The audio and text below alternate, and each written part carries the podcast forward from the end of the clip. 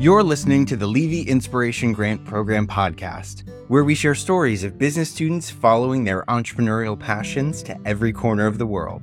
I'm your host, Tyler Seybold. Through the program, students at the Kellogg School of Management can travel to any country of their choosing to immerse themselves in a particular topic with an eye toward building a business around it. When they return, they sit down with me to reflect on the experience and share what they learned along the way.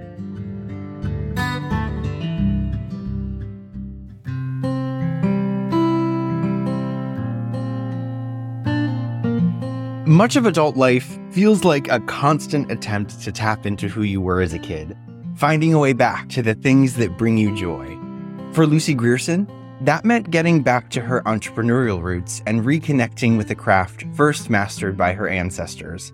Combine that with her love for the robust culture of the American West, and everything suddenly came together. She would create an apparel business built on the values she grew up with. Even though she felt like she knew the region well, Lucy also knew that to build a company founded on identity and values, she needed confirmation on exactly what those values would be. For her inspiration grant trip, she traveled to Colorado and Wyoming to meet with successful Western business owners and observe the habits of locals to answer the question what does the culture of the American West stand for, and how do you build a company that honors those ideals? This is her inspiration grant story.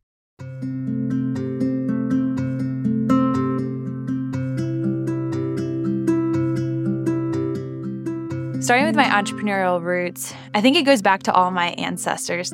My great great grandmother was an embroiderer.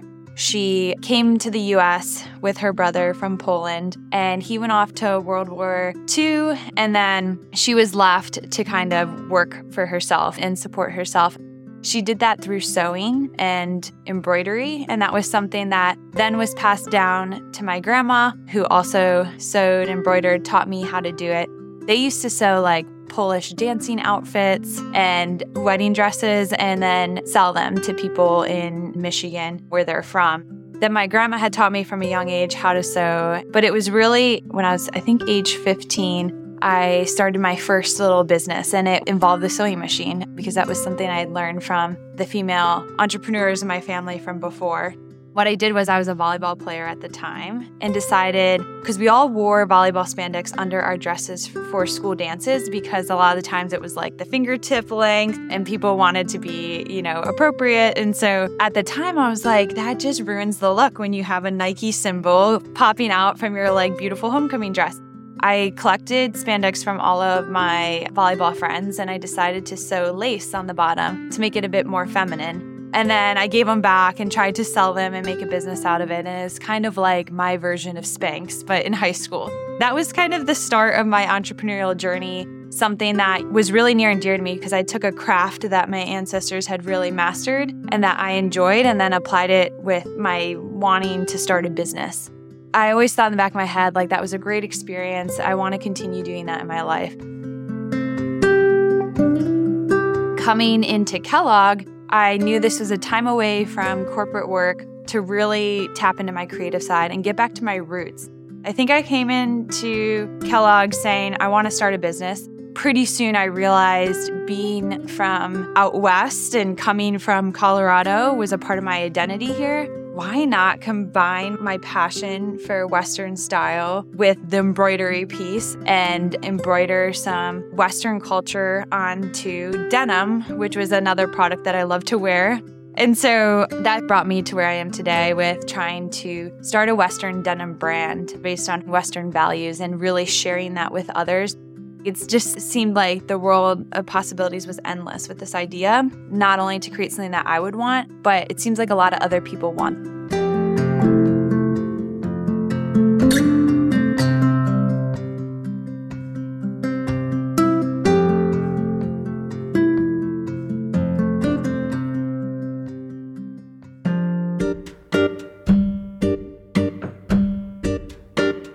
Hypothesis that I had going into this was that Western ideals are based on hard work, resilience, and authenticity. And, you know, if I were to go to create a Western brand, that these were the values that I would want my brand to emulate.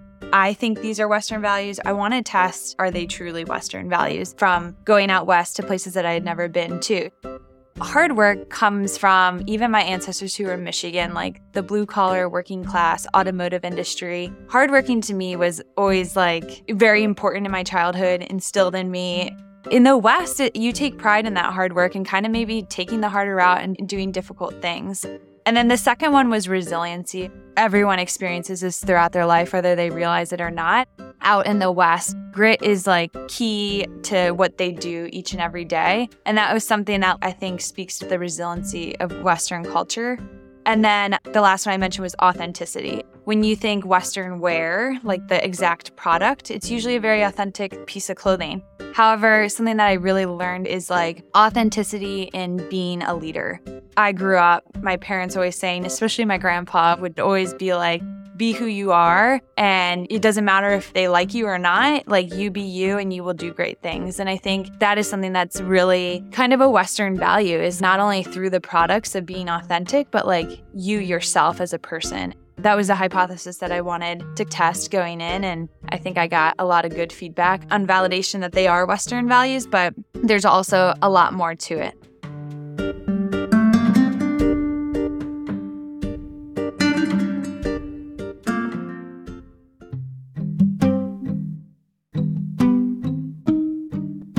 Of the hypotheses that I wanted to test was that there is a market for a lifestyle Western brand that's not too high end, but also not too technical. And there's something there that's in between an opportunity space. I realized that I was defining the market wrong when I was looking at that because when you think about high end versus not, you're really talking about price point there.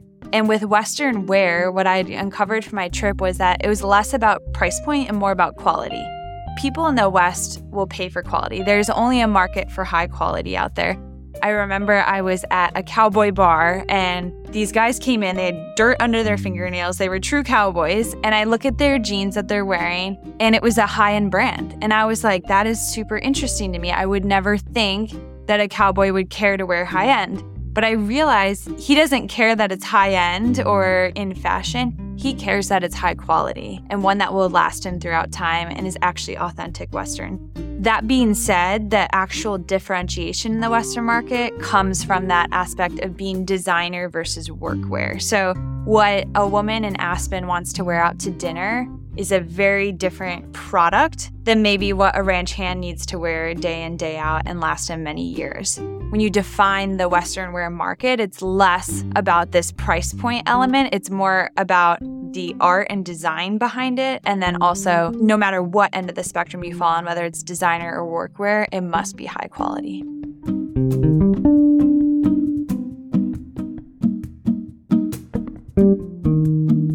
One of the research questions that I went in asking all of the Western business owners that I met with was what does the Western culture stand for? And it was interesting because I asked all of the business owners I met with, and each response was super eye opening.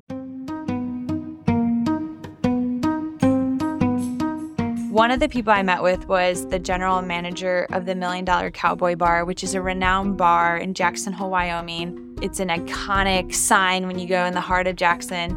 He said the thing that he wants people to know about Western culture is it's all about giving back to your community he seemed to be on like every board in the town of Jackson. I think he was on like the board of the airport, the school district, very involved with whatever the community was doing, he was involved. He's in the tourism industry, and you'd think his business decisions would be pleasing tourists. And a part of them, sure, are welcoming people into Jackson Hole. However, the other half of the equation is making sure the locals feel welcome too. And so he described that the bars are set up to invite locals. It's not just a tourist trap, it's not just to have people come in for one drink, it's also to have the locals come in after a day of hard work and really connect with each other. So, Western culture that he wanted to spread was that community is everything and it should drive a lot of your decisions and even in business.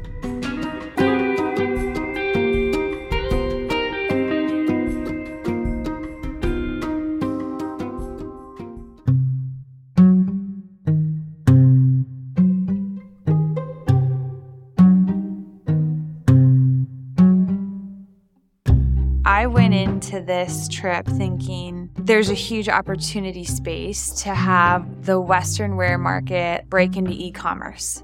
because I'm sitting in business class learning about direct to consumer brands. And today it's so easy to build a website and have a Shopify and reach the masses across the country. I was very confident in this view of all of these Western wear brands are great, but like their websites aren't that good and their shipping times aren't that good. This is where I can really make a difference in the Western market.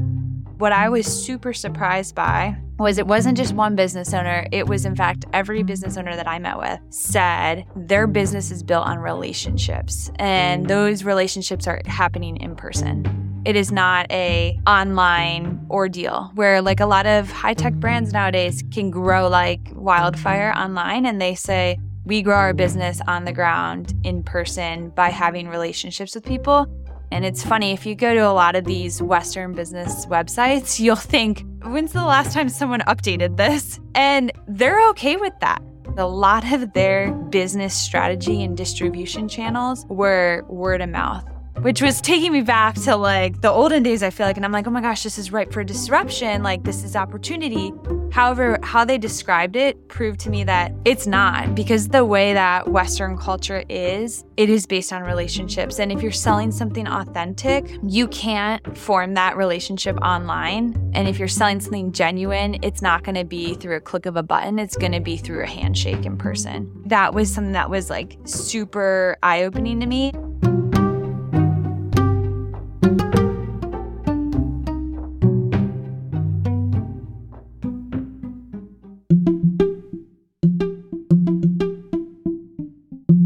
So, I am starting a Western denim brand called Desperado Denim.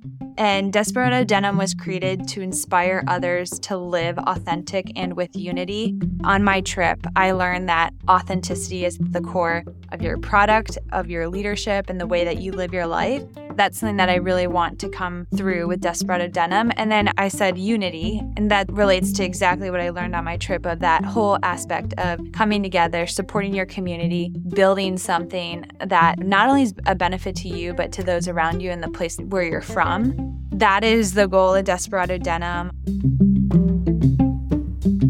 I'm taking a bunch of entrepreneurship classes. I'm in new venture discovery right now. I hope to finish the venture series, applied to Zell Fellows. I'm in the Propel program. I'm really gearing up, but I really hope to grow and to start this business and have a fully functioning business by the end of graduation and then bring it back with me to Colorado. This trip, I didn't expect it to propel me as much as it has. I feel like after this trip, I had done the most extensive customer discovery and also like immersing myself in the West. Like I'm realizing now when I was there, I had access to Western culture at my fingertips. And that was priceless to me as I go forward. And then also, I have emails and texts from all the business owners I met with. And their last message to me was if you need anything at all, you have my number, please call. I was a little nervous at first meeting with these business owners that they would think like, okay, competition or like she's trying to get into our space and take away. And instead, I was pleasantly surprised that they're welcoming me in. They want me to succeed. They want to help. And it just speaks to the community.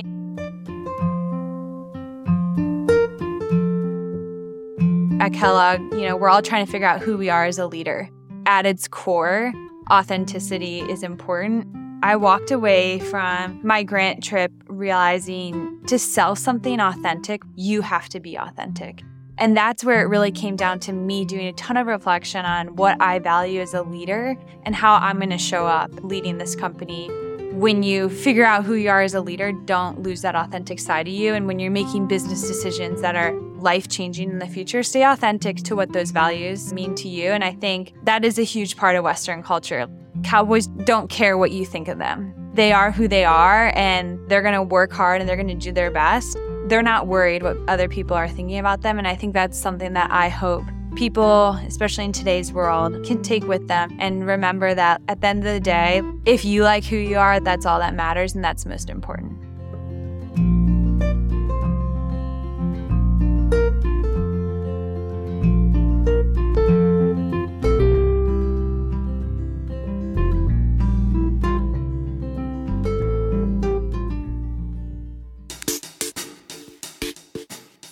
The Levy Inspiration Grant Program is made possible through the generous support of Larry and Carol Levy and is managed by the Entrepreneurship Program at the Kellogg School of Management at Northwestern University.